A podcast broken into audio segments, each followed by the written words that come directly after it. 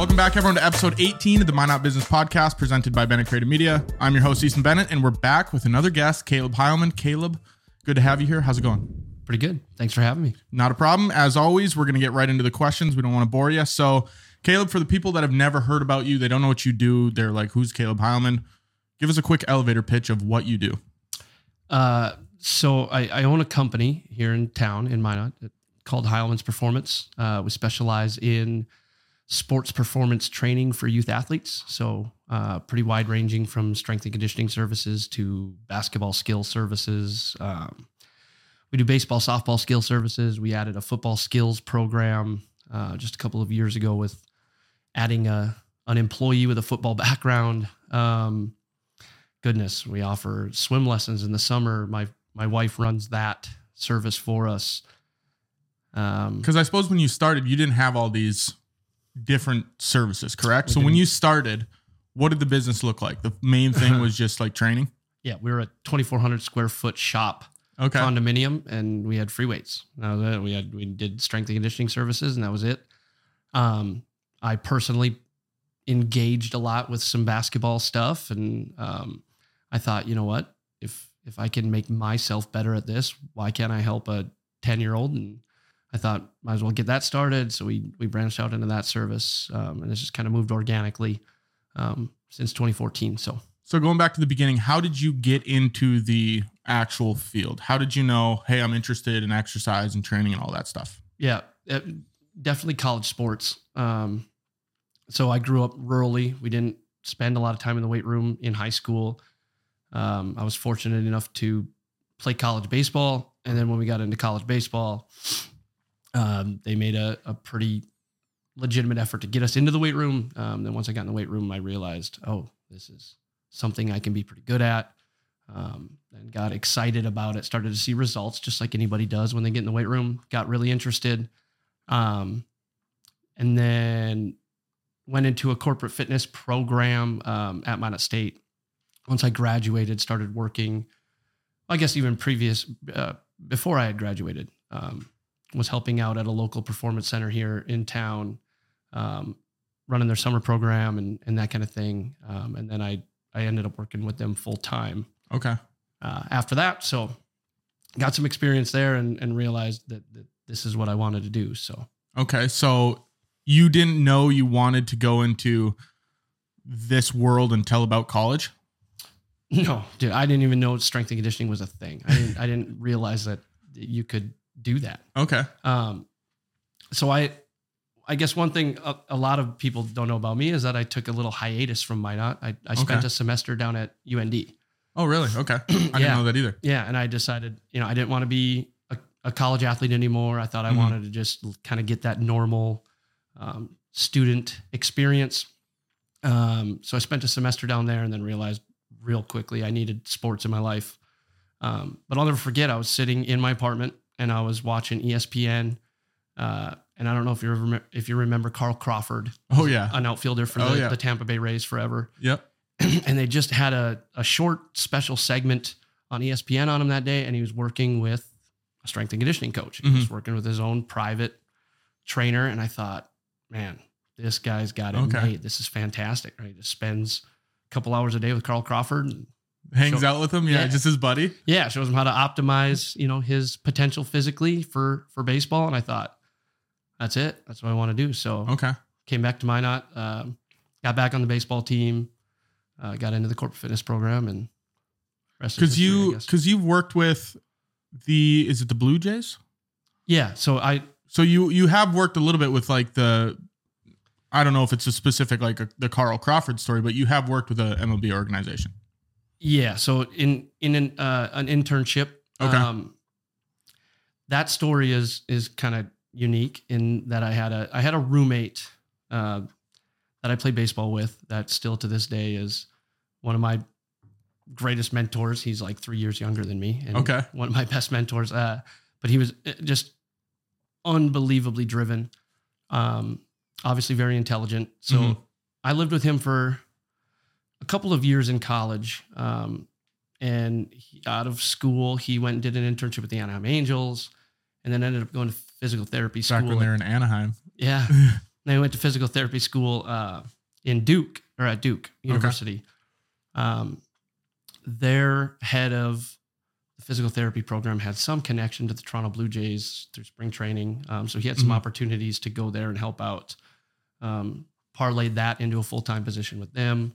Okay. So then once he was full time with them, had invited me out to do some internship work with, with them. And So he's like, I got this guy back in North Dakota. Let's let's ship him out here. yeah, and that was a fantastic experience. Yeah, I was going to ask you. So, how was it working with? Is everything just because people always say when you work with these professional organizations, it's just top notch. Everything's top notch down to the finest details. Is that somewhat true? Um, I think so. I, you know, the resources are just incredible there. They're so limitless that, Yeah. um, that, and that part didn't surprise me. Obviously, Toronto is a pretty large market team. Yeah. Um, but I, I would say, I don't, without sounding arrogant, that it was kind of the opposite. Okay. I felt that it, it was huge for my confidence Mm-hmm. for me to get into that staff and, and then kind of realize like, well, these guys, Yeah. you know they're, they they do a really good job and Mhm. they are they're they run a really tight ship and it was fantastic to see that all the moving parts and all the working parts of such a large organization like that and to see how they organize it and orchestrate that um, but on an individual level you know they're these are normal sports So you kinda- professionals You felt Yeah. like you fit in a little bit, which grew the confidence, abs- 100% 100% Which is- yeah which has probably helped a ton going back into your own business back here in Minot. for sure yes So, did you always know? Were you always business minded?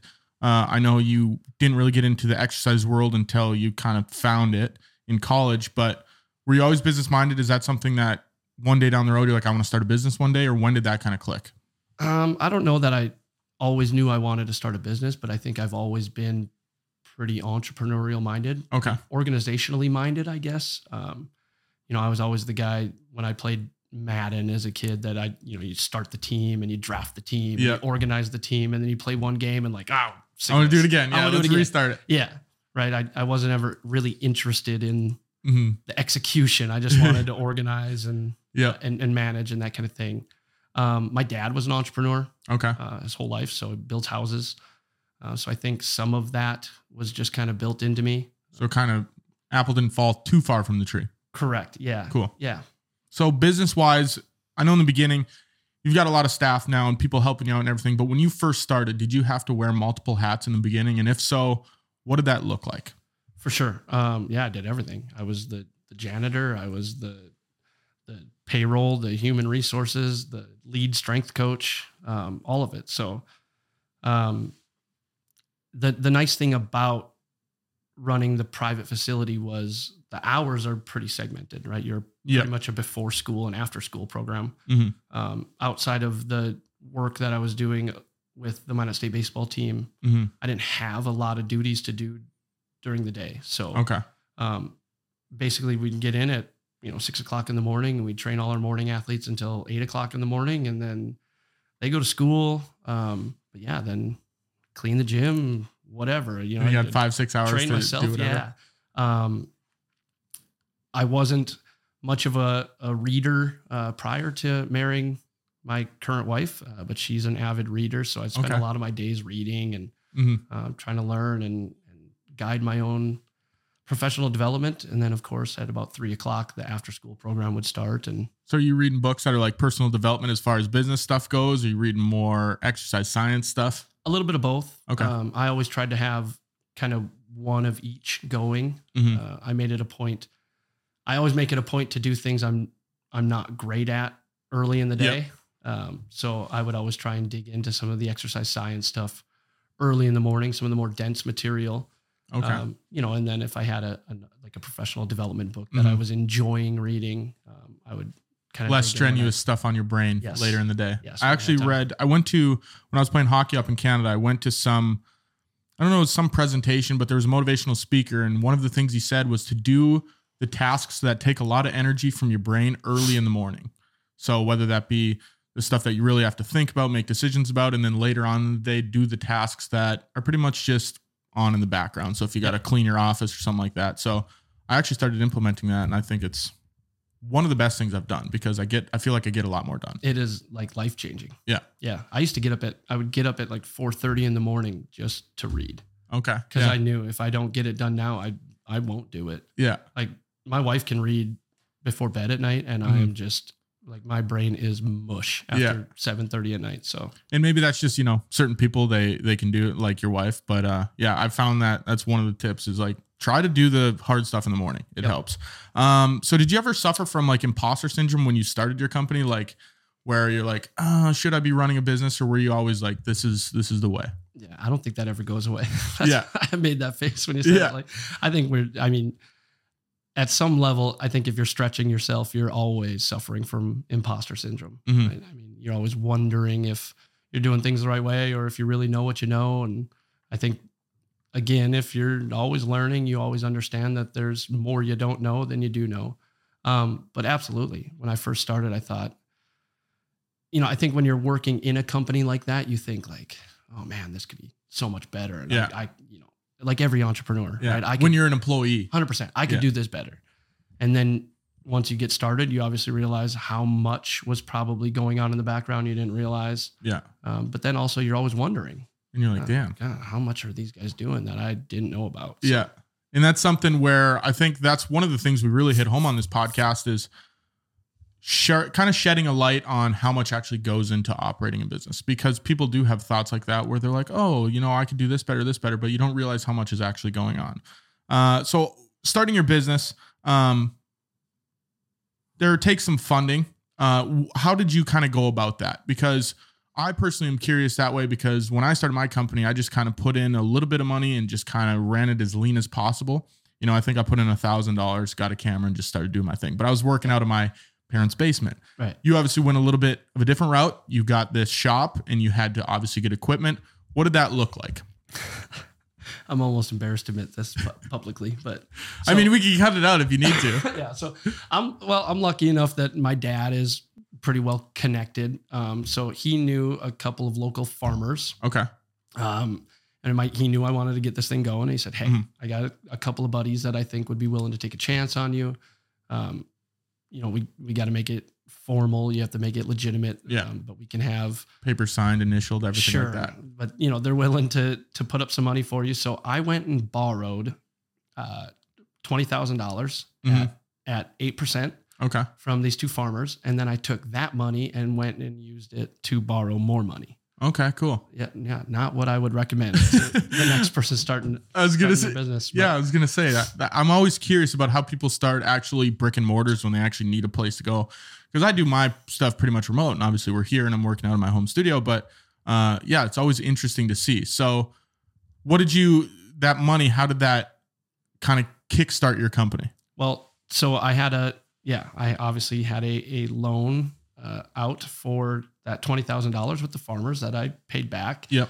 Um, and then I was able to go borrow money um, to purchase basically my equipment. Um, but the the twenty thousand dollars uh, was was used to borrow things that, of course, the bank isn't going to finance. You know, Yeah. foam rollers and flooring and Yeah. I mean, I didn't even have a strip of turf when I first opened my gym. We laid down pontoon carpet, Okay. boat carpet, Yeah. so we could push sleds and Okay. um, you know stuff like that. That I just I knew I I was going to need to provide a quality Mm-hmm. training environment. So, Um, sorry to cut you off, but to people that are starting a company and they're worried about taking out money, they're worried about, okay, I have these loans. Is that something where it's not necessarily a bad thing to take out money if you're starting things as long as you're prepared? What would you advise to those people? Yeah, I mean, I I don't think you should let the fear of that cripple you. I mean, obviously, debt can can cripple you. Yeah.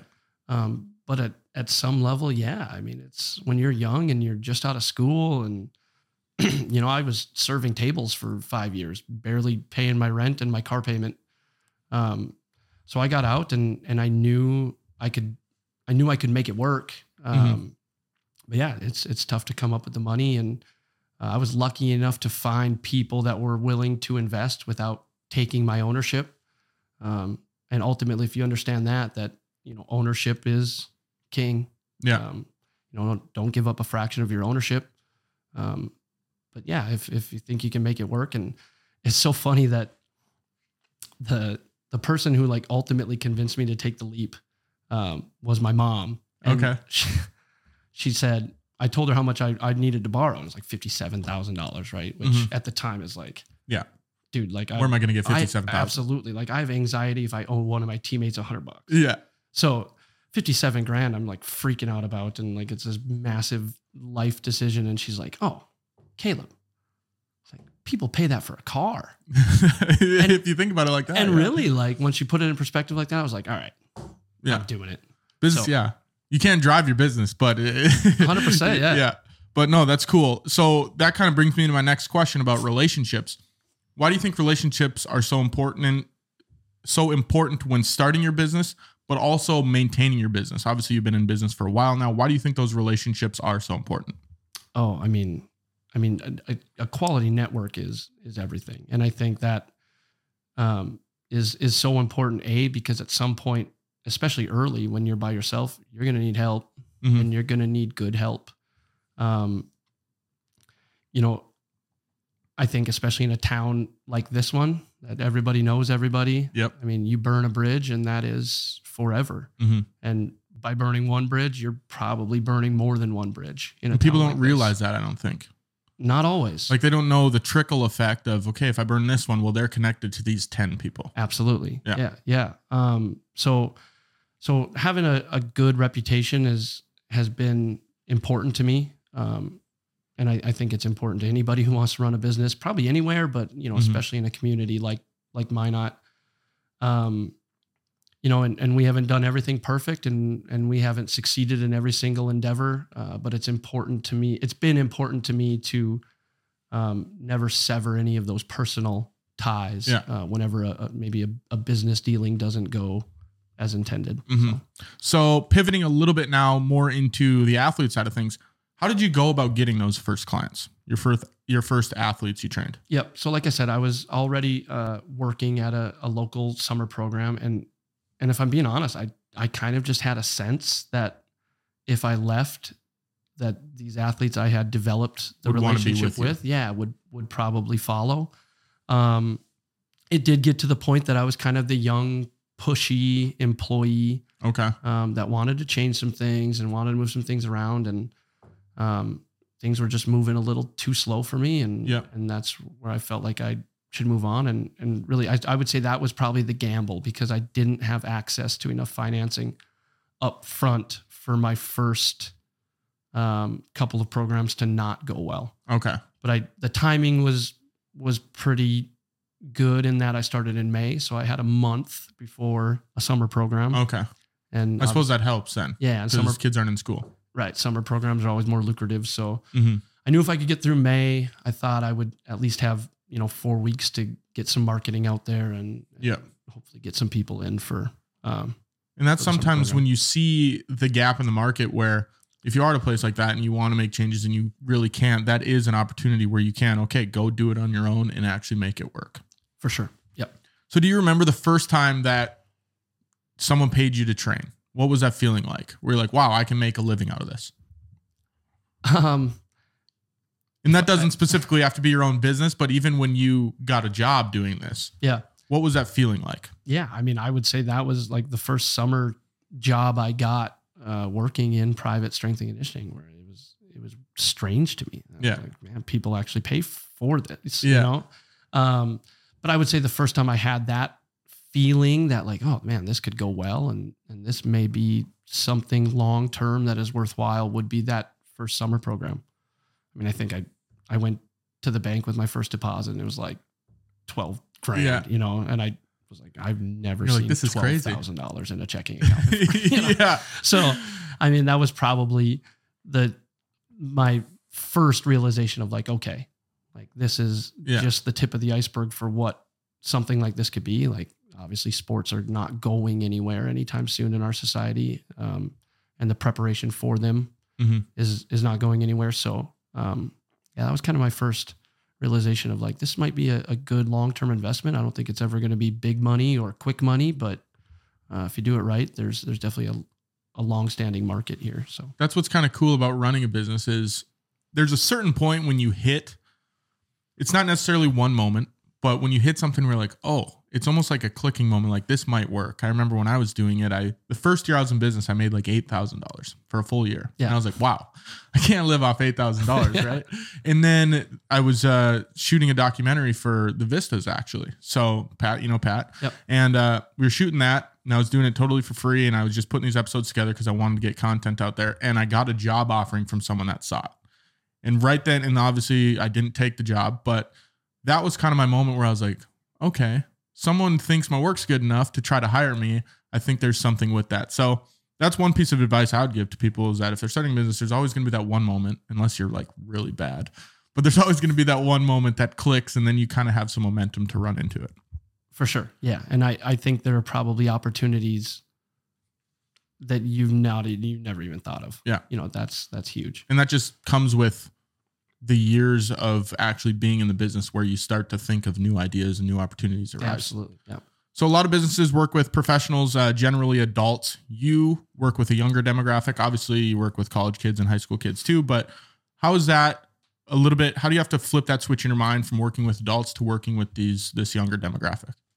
Uh, yeah, it's it's certainly different, and I I think one thing that we've dealt with at Heilman's Performance, and maybe it's my fault because I put my name on the front door, Mhm. is you know when people come to Heilman's Performance, if they're not training with Heilman, Okay. sometimes it's like, Yeah. hey, where's the guy at? You Mhm. know, um, but my style of coaching has shifted so much over the years, and much of that is contributed, you know, to working with college athletes. Yep. Um, you treat them a little bit differently Mhm. um, than you do your your youth athletes.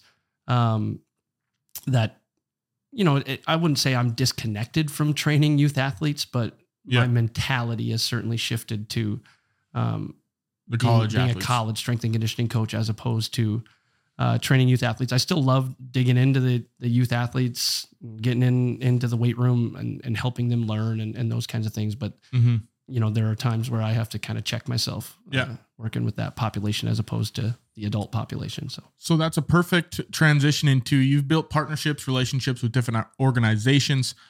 How have you built that and grown that into actually working with these outside organizations to either come to your facility or have Heilman's performance be invested in these other programs? yeah, I mean, I think it circles back to the previous part of our conversation. It's just relationships, Mhm. um, you know, and and being, I think, willing to to take an opportunity when it was presented. Um, you know, when I first started working with the baseball team, uh, I certainly wasn't making money Mhm. by investing my time and energy into that. It was just a program that I cared a lot about, and I wanted to see them do well. I also wanted an opportunity to uh, a work with college athletes and and b earn some more experience and program design and getting on the floor and coaching. Um, so, you know, I was giving them a little bit, and they were giving back, and uh, you know, at some point we we had some success, and then that was parlayed into you know my current position, the director of sports performance on campus. Why do you think it's important to? You mentioned you weren't getting paid a ton in the beginning when you started. But why do you think it's important to take those leaps of faith into something that you think can blossom into something else? Um, you know, I think a if you believe that the only way to improve is to do, you know, obviously then it's important to just find any opportunity possible to do things. I mean, if you wa- actually want to be good at something, got to dig in and do them. Yeah. Um, and B, I you know I think there's a there's a human um, variable to that where I think people then just naturally want to reciprocate. Mm-hmm. So I, I do think it it got to the point, um, you know, on campus where it was like, hey, this guy's kind of been in the background, Yeah. doing a really good thing for one of our programs. So when that position opened up, it was, you know, probably thought that maybe we should at least have a conversation with him and Mhm. see what he can provide for us. And so I do think humans just naturally want to reciprocate good deeds, and um, you do good things, and, and typically they'll come back to you. So, I think a good saying is a lot of people say dress for the position you want.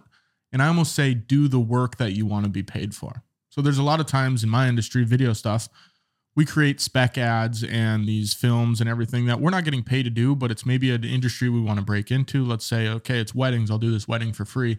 you I'm sure it's the same for training, right? Did you think, okay, well, if I want to train college athletes, I got to start by training college athletes, even if I'm not getting any money? Absolutely. Yeah. Yeah. And the nice thing about it was I could, um, you know, I could sprinkle in some altruism there. I, it made me feel good that I was giving back to a program that Yeah. I was a part of, you know. Um, Mhm. Of course, it was an opportunity for me. Um, and then, you know, also I wanted to prove to myself that I could manage a weight room full of college athletes. Yeah. Obviously, that's different than managing a weight room full of 11 year olds. Yeah. You know, the egos are a little bigger. And, Yep. uh, so yeah, I wanted to prove that I could dig in and and manage that and help those guys improve too. So How do you get to know your athletes on a personal level? Why do you why do you think it's important to get to know them on a personal level instead of just, you know, I'm your coach, I see you one hour a day and then we're gone. um, you know, I think it's it just happens kind of organically. Um, I don't know that it it's really forced. There are obviously some coaches that are better at it than others. Um, and there are also some athletes, you know, especially at the college level, I'd say that don't necessarily need that. or, Okay, You know, want yeah. that. You know, there are some some athletes, especially on campus, that the relationship really is transactional. That it's, hey, I'm Mm-hmm. In here to get my stuff done. Tell me what I need to do. Tell me how to do it. Make sure I'm doing it properly, and then I got to go. Yeah.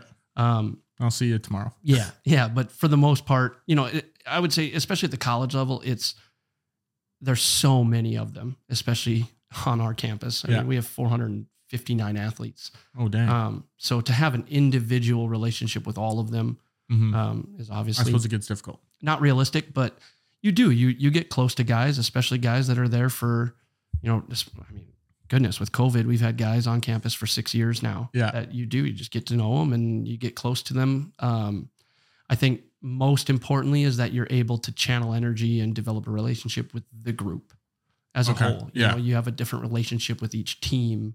Um, and and that is important, absolutely, that they can see you as a person and they can trust you, and you're such a huge part of their development. So So going back to Heilman's performance now, I want to talk a little bit about the implementation of the sports specific training. So what was the thought process behind that when you started adding? I know you added the batting cage and you got the basketball court. What does that look like or what did that look like when you were having this discussion, whether it's with yourself or other people and hey, we should start adding these skills? Yeah. Um, so I, I think just being so infant, um, you know, but also having adults working there. I knew when I opened the company, I didn't ever, I didn't necessarily want to be, you know, one adult oversight, you know, with oversight hiring a bunch of hourly employees to just kind of Yep. piece things together. Um, I knew I wanted some salaried employees and adults that, you know, when parents came and dropped their kids off, it's like, okay, that's not an 20 year old. Just some random, yeah. yeah. Not that 20 year olds aren't capable Yeah. in the weight room, but Mhm. it's, it's, I think it's nice to see that like, oh, those are clearly adults running the show here. Yeah. Um, so I knew I wanted that. And with that, of course, comes, you know, more demanding pay Mhm. scales. Uh, so our business model had just always kind of been that, you know, everybody has to be capable in the weight room. Everybody has to be willing and able to help with strength and conditioning. Um, but in order to scale the pay, we have to add these kind of Specific areas. complementary services. Yes. Okay. Cool. Um, so obviously with Pat, you know, baseball was was kind of an easy thing to do there. Uh, Mhm. I had kind of started the basketball skills stuff, um, and then you know when we had Sean come on, it was kind of creative yeah. stuff, creative media uh, plus strength and conditioning. So So, as far as a business in general, if we're talking to someone that's starting a business or they offer one service, what would be your advice on adding more services to grow the business? yeah, um, I was actually thinking about this before I came. Okay. I, I think Perfect. being able to understand the difference between growing and scaling Okay. is really important because they're they're completely different. I mean, growing isn't generally difficult. hmm Um, and if you're in, you know, I guess a business like yours where, you know, in order to grow, you probably don't need more square footage. hmm You don't need to really add any overhead all the time in order to grow. Yeah. Um, a lot of yours probably comes in the form of opportunities or maybe more time. Yep. Um, but in a service based industry like ours, uh, typically, in order to grow and add services, we typically need more square footage, you Mhm. know, which then, of course, adds more utilities and Yep. and those kinds of More things. overhead. Yeah. So trying to figure out how do you how do you scale a business as opposed to just growing? Um, Mhm. You know, a lot of times your options aren't adding 800 square feet. A lot of times it's you add zero square feet or you add 6,000 square feet. Yeah. It's like, okay, well, I don't know that. You I can can't pick. Like I just need 300. at- Yeah. hundred percent. Yeah. Yeah. So especially, you know, early on, you are oftentimes pigeonholed into the, some of those decisions. hmm Um, so with the complementary services, you know, that was a huge part of like, God, can I squeeze a basketball court in over there? Like I'm, Okay. if I can do it, I'm, I'm going to do it. You know, and that Mhm. was part of the scaling as opposed to, um, you know, just, just growing Okay. where you know i guess if you're going to take on more square footage that's always been our thing is we're going to try and monetize every square inch of this facility hmm even if it's not perfect at some point you're going to get somebody out there that sees this as valuable and Yeah. And wants to come utilize it So that's a question I actually didn't have on here, but I wanted to ask you about. You started with the one shop, correct? Yep. What did the transition like into getting the whole? Because now you have the whole complex, correct? not the whole thing I, we have three of the four units okay. So that. what did it look like when you were expanding? uh, so we started in that 2400 square foot unit Yep. uh, right next door to the west was a 2400 square foot unit and Mhm. I was lucky that the people that were leasing that unit actually purchased theirs and my unit Okay. from my landlord. So my landlord changed. Um, so my landlord was right next door, which Mhm. was nice. Um, after we grew for a little bit, and Pat was considering uh, getting out of college sports and Yep. you know wanting to settle down and have a little more consistency to his life. I said, "Well, what do you think about putting a batting cage up in here and hmm you know, you can help in the weight room and try and supplement your salary with some baseball stuff. Um, I went next door and said, Hey, you guys have any interest in moving over and letting me knock this wall out? And Okay. uh, so then we cut the wall out. So then we were 4,800 square feet, put the batting cage in. Um, and then ironically, I'd always had a basketball hoop just sitting out in the, in the driveway for Yep. kids to just shoot around on and dink around Yep. before, or after training sessions. Um, one of my buddies was down and he's like, Hey, he's like, I think you could shoot hoops in here. And we, I said, well, I'll test it. So Yeah. I went out and grabbed the basketball court and wheeled it in there. And I was like, this is it. Like, Yeah. This I'm, is money. I'm buying a basketball Yeah, court. Let's go. So then we had batting cage, basketball court in the weight room in that 4,800 square foot facility. Um, then when we took on the contract with the university, that provided some more, uh, um, you know, financial freedom that Yeah. we cut a doorway in then to the current weight room, which is now in a 3,600 square foot facility. Baseball and basketball services are in that old 4,800 Mhm. square foot facility. Cool. So, are there any, uh, you know, when hiring, I want to talk about employees a little bit. I don't have any employees uh, full time, but is there anyone, are there any things that someone should look for when hiring their first employees? What do you look for when hiring? Um, you know, I I've leaned pretty heavily on, you know, I think the old Mike Boyle saying is, you know, I can teach you to coach, I can't teach you to be a good person. Mhm. Uh, so I just look first and foremost for people that are good people, and I think share a relatively similar perspective on the world of of youth sports that I do Okay. um, you know, and then of course we, you know, we can we can teach them all the things they need to know to fit into our system and and run the weight room and uh, make sure they're they're coaching technique and those kinds of things. All those hard skills at some point can be Taught to anyone. taught. Absolutely, it's Okay. those soft skills that that obviously you want to find early. Um, you know, we're working with youth athletes Mhm. in Minot, North Dakota. Um, you know, You got to be able to work with the kids. yeah, the opportunity that you get to work with a a really high performing elite athlete is so rare. Yeah. At, at some point, you know, a majority of the kids that come through your door are are just excited if you can get them from the C team junior varsity or the C team uh, junior high basketball team to the B team. Yeah. Right. So Just minor upgrades. Yeah. yeah, the key is to get you know people in there that that are are welcoming and these kids can trust and they want to work with and they can develop a relationship with and we can get them comfortable engaging with physical activity and engaging in the weight room. So So, what are some strategies that you've used to market your business? Things that have worked, and is there anything that you've tried that's like, wow, we tried this and it just didn't pan out? um, yeah, so Instagram was still relatively I don't want to say new, but Yep. like when I first opened, the fact that there was like something you could take a picture with Yep. You could take a picture and upload it immediately for people to see was like This is crazy. life changing. It was a huge. Yeah. Cause that was always my thing was I don't I didn't want my marketing to just be um I didn't want it to be fluff. I wanted Mhm. it I wanted people to have a real candid look into what we were doing. Yeah. Because I think that's important. Obviously, if you're new service, most people are just curious Yeah. about what's going on inside those walls. Instead of making it look picture perfect, you have like, hey, here's what's going on right now. Absolutely. So that was really my only strategy early was like, I'm if I think somebody is doing something that's worth sharing, I'm just going to film it. Yeah. And I'm going to put it out there and let people see it. And uh, if they think that's something they would want their kid to be doing or be able to do, then they're probably going to give me a call. The Um, early days of Instagram. That was yeah, crazy. Yeah. I mean, no stories. Yeah. No, it was literally just a video or a picture Yeah. on a feed. So, um, yeah, it sounds so simple, but that was really it early. And then, of course, you could link it to your Facebook account. Yep. So it posted to Instagram and Facebook. And I would say more of our target market was on Instagram, but their Mhm. parents were on Facebook. So to be able to hit both of those, Two birds stoned at once, they say. yeah, and it's and it's free. Yeah. Well, that's a nice part. You don't have to pay thousands of dollars to run a TV ad or go on uh, the radio or anything. Uh, and that's kind of how social media almost changed the game for marketing. Yes, it's crazy, and there's so many more eyeballs. Oh, yeah. It's it. awesome. Uh, what do you enjoy? Only a couple more questions here for you. What do you enjoy about the business process? What's kind of your favorite thing as far as the business side of things goes? Um, I you know I think at this point just seeing it grow, I mean, is is super rewarding.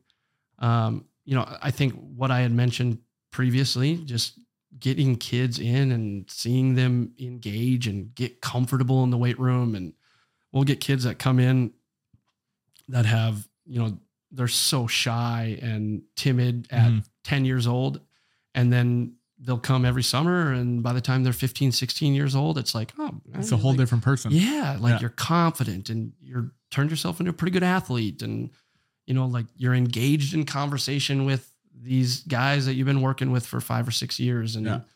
um you know that that has been super rewarding i had said when i first opened it that i wanted it to be a place that you would have had to kick me and my friends out of Yeah. um and i i Somewhere you can hang out at. Yes, and I think that along with the people we've hired, it's it's become that. I think we've done a good job of you know, really I just hired my friends. I mean, Yeah. but they're so good at getting kids comfortable and they're such likable guys Mm-hmm. that, you know, we have that. We have people come and you can genuinely tell like this is probably the best part of their day. Like Yeah. they're excited to be here. So that's been super rewarding. So two more for you. Mount Rushmore of vi- Mount Rushmore of business advice. People that are starting a business or they're in the early stages of a business. What would be your four pieces of advice that you would give that person? Doesn't have to be anything crazy, but just kind of four bullet points. Well, uh, I guess first and foremost, don't spend more than you make. yeah, That's a good start. that's a good one. um, read, man, like that has been so big for me. Um, and it's not easy. It, it, I was not a good reader when I first started, but again, it's just a hard skill like any other thing. Like you Mhm. sit down and uh, get yourself to do it. But, you know, I always say that like, if you can liken learning anything to learning a new language, uh, like watching YouTube and and social media is is like taking a class on that language and Yep. and reading a book is like going to live in that country. I mean, it, Oh, yeah, it's just you just get immersed in these concepts for Mhm. so much longer that I think they stick, and Yep. you seem to get more actionable um, information out of out of reading more long form content like that in books. Um, so for me, just being willing and and able to sit down and consistently read has been so big to for me and and my growth. Um, you know, I think you alluded to it earlier. Uh, be willing to wear multiple hats. I don't think Mhm. there's any way around that. Like, Yeah. Um, you know, I Unless you have partners or something, but most people when they start, it's just kind of them. yeah, I think there's a lot of a lot of people that, you know, I think I was never willing to pay for things that I could do myself. Yeah. I still clean my own toilets. Mhm. I- I'm still vacuuming and mopping the weight room, um, those kinds of things. So I try and do a lot of those things so I can free the people up that I hired to do certain things to do those things. Yeah. You know, I didn't I didn't hire my strength and conditioning coaches to mop the weight room. Yeah. So Um, I can handle some of those things. Um, and then now I'm going to contradict that a little bit. I don't know if you're familiar with uh, Naval Ravikant, but he wrote a, I don't know if I am. a book called his Almanac. Okay. Um, and he always says if if you consider yourself a, a leader in um, in your organization, Yep. uh, anything that is not anything that does not require energy to be creative or a personal endeavor, an interpersonal endeavor, Yep. you know, should be should be delegated or automated. Okay. Um, and that for me, I had also read, God, probably five or six years ago, the Four Hour Work Week. I don't know if Yep. you're familiar with that. Yep. Tim Ferriss. Yep. Um, and that's obviously about automation, right? The whole thing is Automating your Yes. entire life. Yep. And I don't know that I'll ever get to that point, but that was huge for me. Yeah. To really kind of dig in and figure out, okay, what am I wasting my time on? What where am What I can I wasting time and energy? Yeah. What can I delegate? What can I automate? Again, without devaluing the people that I've Mhm. hired. Because Yeah. I, I don't love that either. I don't Mhm. love when people hire people to do a certain job and then all of a sudden you're spending six hours a day cleaning toilets. Yeah. I You're like getting the strength coach, but you also have to do this on this. side. yeah, and Yeah. I, I think especially when you're in these service-based industries, you know, like we put such a high premium on intellectual ability in coaching, right? Yep. Like your job is to to out intellect, right, Mhm. the opponent. And now we're going to tell you, but also six hours of your day is to go clean that toilet Yeah. and mop the weight room. A lot of, you know, I think it, it devalues that employee employer relationship. Um, Yeah. But yeah, delegate and automate um, whatever you can without devaluing the people. I like that. It's kind of pulling from both sides. Uh, what is last one I got for you? What's your north star? Is there anything on the horizon that you're looking to bring, or anything that you're working on, or just kind of getting better day after day? Um, yeah, I, I think we still have a lot of work to do here. Um, in our, you know, in our, our current space, we're we're trying to own. So we're we're trying to figure out a way to uh, purchase the property we're in, Okay. um, or find a different property. That's you know January one of of 2024 is kind of the target date for that. Okay. Um, we'd like to have a, a little bit of ownership um, in actual commercial real estate. Uh, so that is is something I've committed a ton of time and energy to lately Yep. trying to figure out how we get that done. Um, but I would say longer term, um, I'm still committed to to making sure that kids and athletes in rural communities have an opportunity to engage in quality strength and conditioning. Yeah. Because like I said, I it was something that if you would have taught me how to do it when I was 11, 12 years old, I would have never left. Yeah. You would have had to kick me out of the weight room. I just fell in love with it in college. hmm Um, but you know, I I went to school in a rural farm community, and we just we didn't have a great weight room, and we didn't really have anybody 100% committed to teaching us how to utilize it the right way. So Yeah. So Uh, you want to fill that gap in the market there. absolutely, yeah, it's uh, it's important. Cool. So Awesome. Well, that was a good conversation, Caleb. Thank you very much. Where can people find you on the internet? How can they, uh, you know, learn more about Heilman's performance? uh, we have a Facebook, Instagram, Twitter account. It's all I think just at Heilman's Performance. Cool. Um, again, I've hired out Yep. for for that to be run, uh, so I don't really engage much with the social media anymore. Mhm. Um, I'm pretty committed to just doing what I'm doing in in real life. There you go. um, But yeah, Cool. We'll throw all those links below. Uh, Caleb, thank you very much for coming on. absolutely. We we will uh, see you guys next week for episode. I don't even know. This is 18. We'll see you guys next week for episode 19 of the Minot Business podcast.